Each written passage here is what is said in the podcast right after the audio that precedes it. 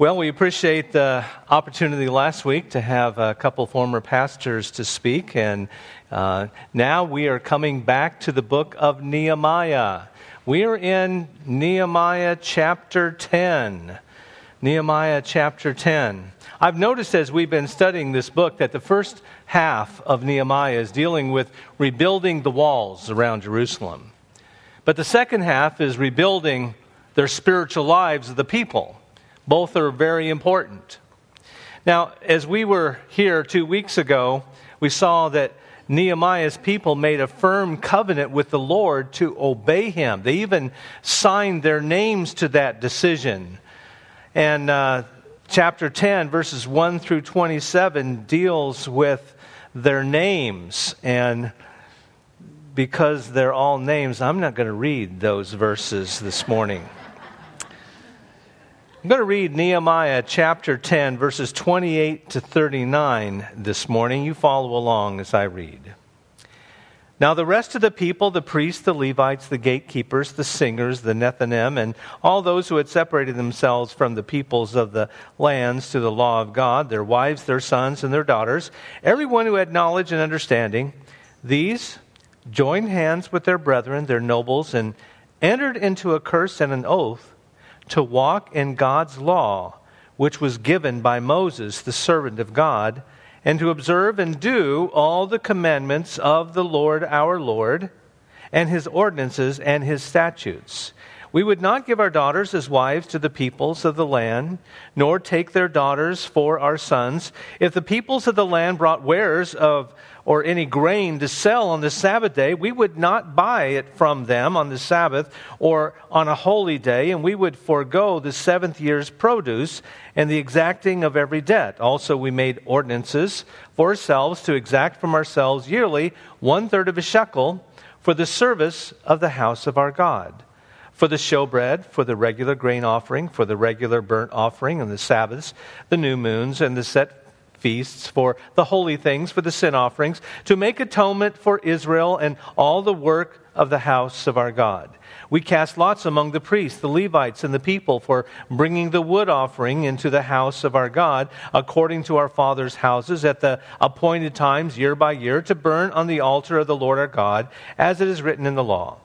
And we made ordinances to bring the firstfruits of our ground and the firstfruits of all the fruit of all trees year by year to the house of the Lord, to bring the firstborn of our sons and our cattle, as is written in the law, and the firstborn of our herds and our flocks to the house of our God, to the priests who ministered in the house of our God, to bring the firstfruits of our dough, our offerings, the fruit from all kinds of trees, the new wine and oil to the priests, to the storerooms of the house of our God, and to bring the tithes of our land to the Levites, for the Levites should receive the tithes in all our farming communities. And the priests, the descendants of Aaron, shall be with the Levites when the Levites receive tithes, and the Levites shall bring up a tenth of the tithes to the house of our God, to the rooms of the storehouses.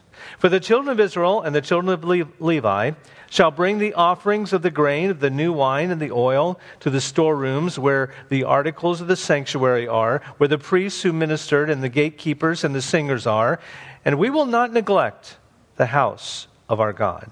Father, we come in your presence today and pray that, Lord, you would give us understanding as we look at what the children of Israel promised to do and how they promised and they carried out their commitment. I pray in Jesus' name. Amen. Now, promises are easy, but change is hard. Here in this passage of Scripture, we're going to see the firm commitment was followed by faithful obedience. Let me say that again. Their firm commitment was followed by faithful obedience. Now, it's easy to make promises. You know, you make promises on a lot of things in life, and you can even make good promises to the Lord. But do you keep them? Well, we're going to see the three areas where they actually kept the promises that they made and make application to our life. Now, I realize that a lot of what they're doing is following the, the legal requirements in the law of God to offer sacrifices, to bring the tithes, to offer their sons as service in the temple, and keep the Sabbath. All of these are under the Jewish economy. But there's so many helpful applications that we can make today. The first evidence that they intended to keep their promise and to change their ways is they submitted to a biblical lifestyle in verse 28 and verse 29. The first thing they did is separated from the heathen surrounding them in verse 28. Now, the rest of the people, the priests, the Levites, the gatekeeper, the Nethinim, and all those who had separated themselves from the peoples of the lands to the law of God. So, what does that mean for them? Well, the Jewish remnant was surrounded by idolatrous Gentiles who wanted the Jews just to become a part of their social, their religious, and their business society. But the law of Moses prohibited God's people from living like the Gentiles. Oh, it didn't stop the Jews from being good neighbors and good business customers or being good witnesses to the surrounding nations, but they were not to behave, adopt the lifestyle of the heathen around them. And it was the ministry of the priests to teach the Jews how they were supposed to live different.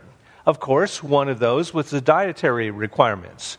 The Jews were not allowed to eat certain things. God did that so that they could mark them out as separate. They were not allowed to eat pork. I am so glad that I am not a Jew.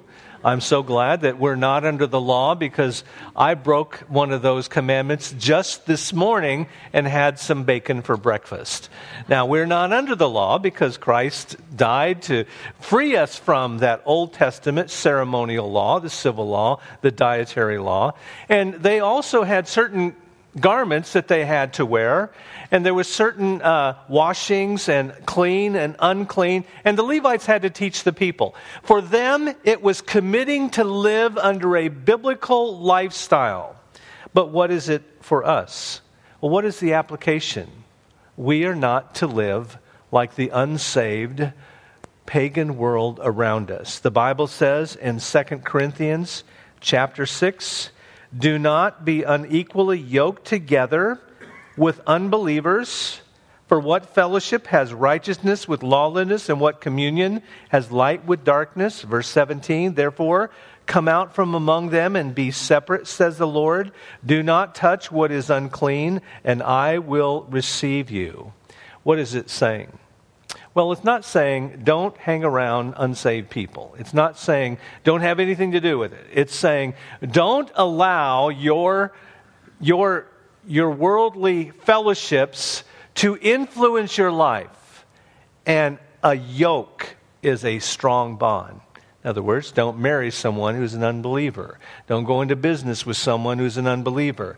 Don't have those partnerships with people who don't have the same biblical values as you do. Well, it's nature determines situ- uh, association.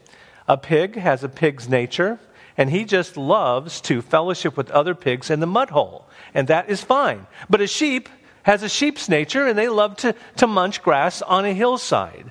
Now, I find that a lot of times Christians love to play in the pig pen with the pigs. In other words, they adopt a lifestyle that is so contrary to God's word. Too many of our Lord's sheep are playing in the mud hole. Let me make a practical example. I believe we as Christians should live differently than the unsaved world in First of all, our speech. The one thing that is bothering me, it's been bothering me for, for months and months, is it seems like society is becoming uncivilized and they drop the F word everywhere. I see it just two houses away from me. There's a big flag with that word. I don't care what is the point. they're using that word on that. I see people, I went into to a, pizza place and the person behind that had a big F word. I just said, that's the last time I'm going to uh, buy their pizza if they don't care how they talk, how they post things with that word on it.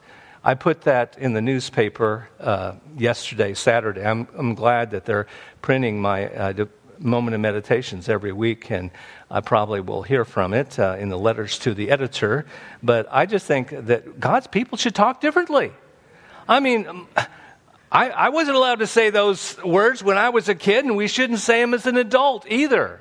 So I think that our language should be different, our dress should be different, our thinking should be different, our behavior should be different. We need to separate ourselves from the unsaved, foul mouth, difficult and different way of living that the unsaved have. We need to separate from sin unto God. Touch not the unclean thing, is what Israel did. Not only did they do that negatively, they obeyed the word of God positively.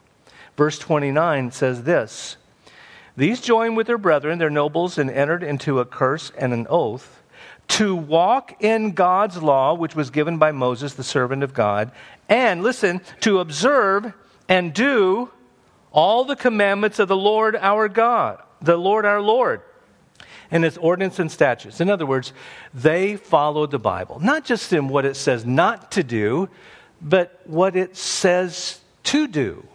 And some of the things that they were supposed to do in this biblical lifestyle and obeying the Word of God, and that is something that you and I need to say as well. Our authority is God's Word. The Bible says in 2 Timothy 3:16, all scripture is given by inspiration of God and is profitable for doctrine, for reproof, for correction, for instruction in righteousness, that the man of God may be complete, thoroughly equipped for every good work. God's word needs to be what we look at to see how we ought to live. Okay, the Bible says we need to do this. Well, we need to do it. It says we need to be baptized. Well, we need to be baptized. It says we need to, to love our brothers and sisters. We, we need to do all of these commandments. And they, they begin to adapt a biblical lifestyle. Now, sometimes change is hard. And a lot of times it goes against our natural way of living. But when we make a promise to follow God, we need to follow Him. Another area is they were exemplary in their work life. Well, their promises to follow God not only applied to church and visiting the temple, but applied on their day to day work. How did it affect their work life in verse 31? Notice the first thing that it did. If the peoples of the land brought wares or any grain to sell on the Sabbath day, we would not buy it from them on the Sabbath or on a holy day, as we would forego the seventh year's produce in the exacting of every debt. Well, of course, the Jews were under the law, and one of the commandments is to remember the Sabbath day. And they were not to do any work on that Saturday. They were not supposed to do any work. And when the vendors would come into the city of Jerusalem to sell things, the Jews would shut down the city. They would not allow any buying, selling, trading on the Sabbath because that was the day that God had set apart, and so it affected their work life. Now, we're not under that Old Testament law of remembering the Sabbath and not working on the seventh day, but the principle is make sure that Christian living affects your business world, affects your day to day life. Well, how would that affect? Well, we need to honor God by being fair in our business, to be honest when we deal with people, keeping our promises, paying our bills, not cheating, being courteous in our dealings with everyone. Our living for Jesus is not just about singing praises to Him on Sunday, but how our telephone conversation is on Monday. Are we behaving like a Christian when we're on the phone to someone? Do, can people tell that we are a believer in Jesus Christ by our texts and our Facebook posts? Or are they wondering, you know, what is that uh, all about? We need to live like Jesus wherever we are in the world, in our civil work, and in our jobs as well. The evidence that there was a change is because they began to live a biblical lifestyle. The second evidence of change, they prioritized the sanctity of marriage in verse 30. Now, the first thing that they did, they, they promised not to intermarry with the surrounding nations, verse 30. We would not give our daughters as wives to the peoples of the land, nor take the daughters for our sons. Now, it's very tempting very tempting. Uh, you're living around these people, you know them from work, you know them from business, or people coming there and they're not believers in God. Maybe they worship a different God. Maybe they're, they don't have the same biblical lifestyle. And the temptation is that, well, they've got some money.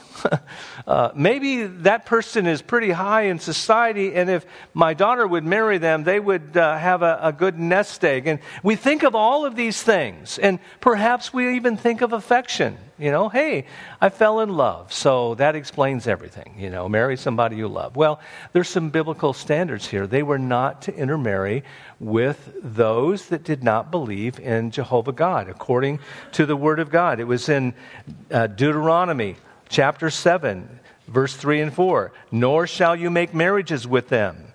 You shall not give your daughter to their son, nor take their daughter for your son, for they will turn your sons away from following me to serve other gods. So the anger of the Lord will be aroused against you and destroy you suddenly. Well, there was a danger of mixed marriages that they would take their heart away from the Lord, and that happens today too. A lot of times we think that, well, I'll marry that person. They might not. Uh, uh they kind of they're not against God. they believe in God. They might not be saved, but just watch when we get married then they'll start coming to church with me and they'll be, uh, I'll be a missionary. uh, folks, that, if, if that happens, praise God. But a lot of times it doesn't happen. As a matter of fact, they might even get further away from God after the marriage. Got that girl. Now I can just live how I want to, or, or whatever. We need to understand the biblical principle of marriage is so important. And the Bible talks about marriage being married in the Lord, someone who knows the Lord as your Savior. Marry in the Lord. Solomon is an example of that because he married many foreign wives. And later on in his life, even though he was the wisest man in the world, the Bible says that he, his heart turned away from God in his later years. So we see that it's dangerous. But the Bible puts an emphasis on the family unit. The family is so important with God, and the home is the first inroad that the enemy will seek to infiltrate to do his damage in our families. I come across this excellent quote on the family. I'll tell you who it is after I read this quote. But the importance of the family in our country. The family has always been the cornerstone of American society. Our families nurture, preserve, and pass on to each succeeding generation the values we share and cherish. Values that are the foundation of our freedoms in the family, we learn our first lessons of God and man and love and discipline, rights and responsibilities, human dignity and human frailty. Our families give us daily examples of these lessons being put into practice. In raising and instructing our children, in providing personal and compassionate care for the elderly, in maintaining the spiritual strength of religious commitment uh, among our people, in these and other ways, America's families make immeasurable contribution to America's well-being. Today more than ever, it's essential that these contributions not be taken for granted and that each of us remember that the strength of our families is vital to the strength of our nation. President Ronald Reagan said that many years ago. The family is being deteriorated, folks. And, and the more and more society in, tries to, the devil uses that to try to break up the families through divorce, through, through all kinds of uh, internal conflicts in the home, and we need to fight it and build strong families. The third evidence that they intended to keep their promises to God is their supported their support of the house of God. Verses 32 to 39. As I read that long passage of scripture of what they were promising to do in re- relation to the temple services, nine times we had reference to the house of the Lord. And it, of course, refers to the restored temple. The pre- people were promising that they would obey God's and his laws and provide what was necessary for the ministry of the temple that was going on. Now, we know that God does not just live in houses where we assemble to worship Him. That He didn't live in the temple as He doesn't live in this. God is, uh, He is all, everywhere present. He is everywhere. But I believe that uh, we honor Him when we take care of His house. It's a way of showing him respect. The restored Jewish temple didn't have the magnificence of Solomon's temple, but it was God's house just the same and deserved the support of God's people. Now, there were certain areas that they promised to take care of. The first one is they supported the temple services financially. They were giving their tithes in verses 32 and 33. The tithes were given to maintain the ministry of the temple. And we do the same thing. In 1 Corinthians chapter 16, verse 1 and 2, Paul writing to the Corinthians said this Now concerning the collection for the saints, as I've given orders to the churches of Galatia, so you must do also. On the first day of the week, let each one of you lay something aside, storing up as he may prosper, that there be no collections when I come. That is how the work of the Lord is going forward is by the tithes of God's people. By the giving of offerings and tithes to the church, we pay our bills for the upkeep of the house of the Lord to come and worship Him. We also support missionaries that are sent around the world to preach the gospel. We support the members of the staff that are involved in doing the work of the ministry, helping people within our church with their financial needs. All of these are a way of giving to the house of the Lord and showing Him. The little boy didn't want to give his money in church, he was hanging on to it for dear life. And his mom said, Son, you need to drop that money in the offering plate when it comes, your bo- comes near you because it's tainted. Little boy said, It's tainted. So the offering plate, he dropped it in there. And on the way home, he said, Mommy, you said that money was tainted, does it mean that it was dirty? Oh, no, son. It's not tainted because it's dirty. It is taint yours, it taint mine, it's God's. I think that little boy finally learned that lesson. You know, God's been gracious to us. Everything that He's given us is His, it's not ours and we give a portion of that back, it belongs to the Lord.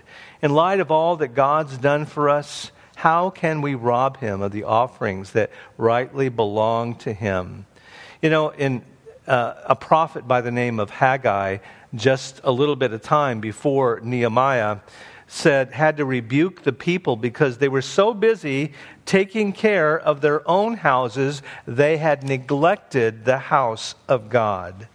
I think that where a church is growing, a church is revived, that is when uh, we see they're supporting their own local church.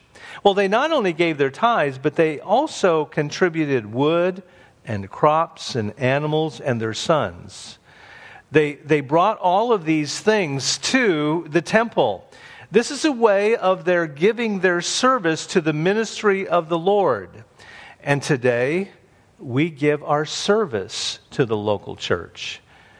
I am delighted when I I have an opportunity to be around a bunch of God's people working for the Lord. And there is a there is an energy and there is a joy. Just this last Thursday when we had the Thanksgiving dinner, 108 people were there. And there was a team of people that were in the kitchen, they were lined up serving the food, they were cleaning up, they were preparing, and there's joy there's, there's an electric joy that is there. I see that on Tuesday night when all these Awana kids are running around and the uh, leaders are there and they're serving them dinner. They're teaching them the Word of God. They're, they're individually helping them memorize the scriptures and they're playing games. There's joy in the choir you know, they, they look like they're happy doing that, you know? They, they have the joy of the Lord on their, on their faces. And whenever we can get involved in doing something, whether small, whether uh, by ourselves, there is joy in serving the Lord. And the people in Nehemiah's day, they, they chopped wood and they brought the wood to the house of the Lord for the sacrifices on the burnt offering. They, they brought their animals. They even give their sons for a time to work in the house of the Lord. It was a way they could serve the Lord. I remember in the Gospels when Jesus wanted to feed this multitude. and Andrew was looking around the crowd, and all he found food to share with everybody. Found this little boy that had, you might say, a sack lunch. And that's what he had, and he put that in Jesus' hands. What do you have? What kind of skill or talent, or just plain work? That you can use to serve the Lord. We have so many opportunities to do that. Here, you can sing, you can organize, you can clean, you can work in nursery or Awana or choir or a prayer group or visiting or youth. What are you contributing to service to the Lord? There's one other thing that I want to point out to you about their, their uh, they did not neglect the house of their God. Notice in verse 29. All of these people, the gatekeepers, the singers, said, We will not neglect the house of our God. Can you say that? I will not neglect the house of God. COVID really took a, a toll on a lot of people, brought a lot of fear, a lot of concern. I think it's time that all of God's people, I will not neglect the house of God with my attendance. If I'm physically able, mentally, physically able to get there, I'm going to be there. I'm going to do what I can. Even if I physically can't do much, I know one thing I can do. I can pray for the pastor. I can pray for the deacons in the choir. I can, I can give what I have to the Lord, even if I have to send it on ahead. I will not neglect the house of God. You know, promises are easy, but following up is important. We need to make sure that we not only make firm commitments, but they need to be followed by faithful obedience. Perhaps the Spirit of God has spoken to your heart today about an area of your life that you need to not neglect, you need to take care of. You need to make sure that you're honoring the Lord. If you're here and you don't know for sure if your sins have been forgiven, please talk to me and I can show you from God's Word how you can be sure that you've been saved and trusting Christ as Savior. If perhaps you need to get busy serving the Lord in some capacity, there's so many ways that you can choose to be involved. Don't just say, Yes, Lord, show it with your life. We pray. Father, we come in your presence today and thank you very much for the example of Nehemiah and his people who not only signed on the dotted line, they began to live that biblical lifestyle. And I know, Lord, it's hard. Sometimes our own flesh fights us. I don't feel good about doing this, but I want to obey my Lord. And I pray, Father, if there's someone here that needs to make some kind of decision in their life, needs to make a change in their life, God, may you prick their heart and show them the change they need to make. We pray in Jesus' name. Amen. Will you stand as we sing our closing song?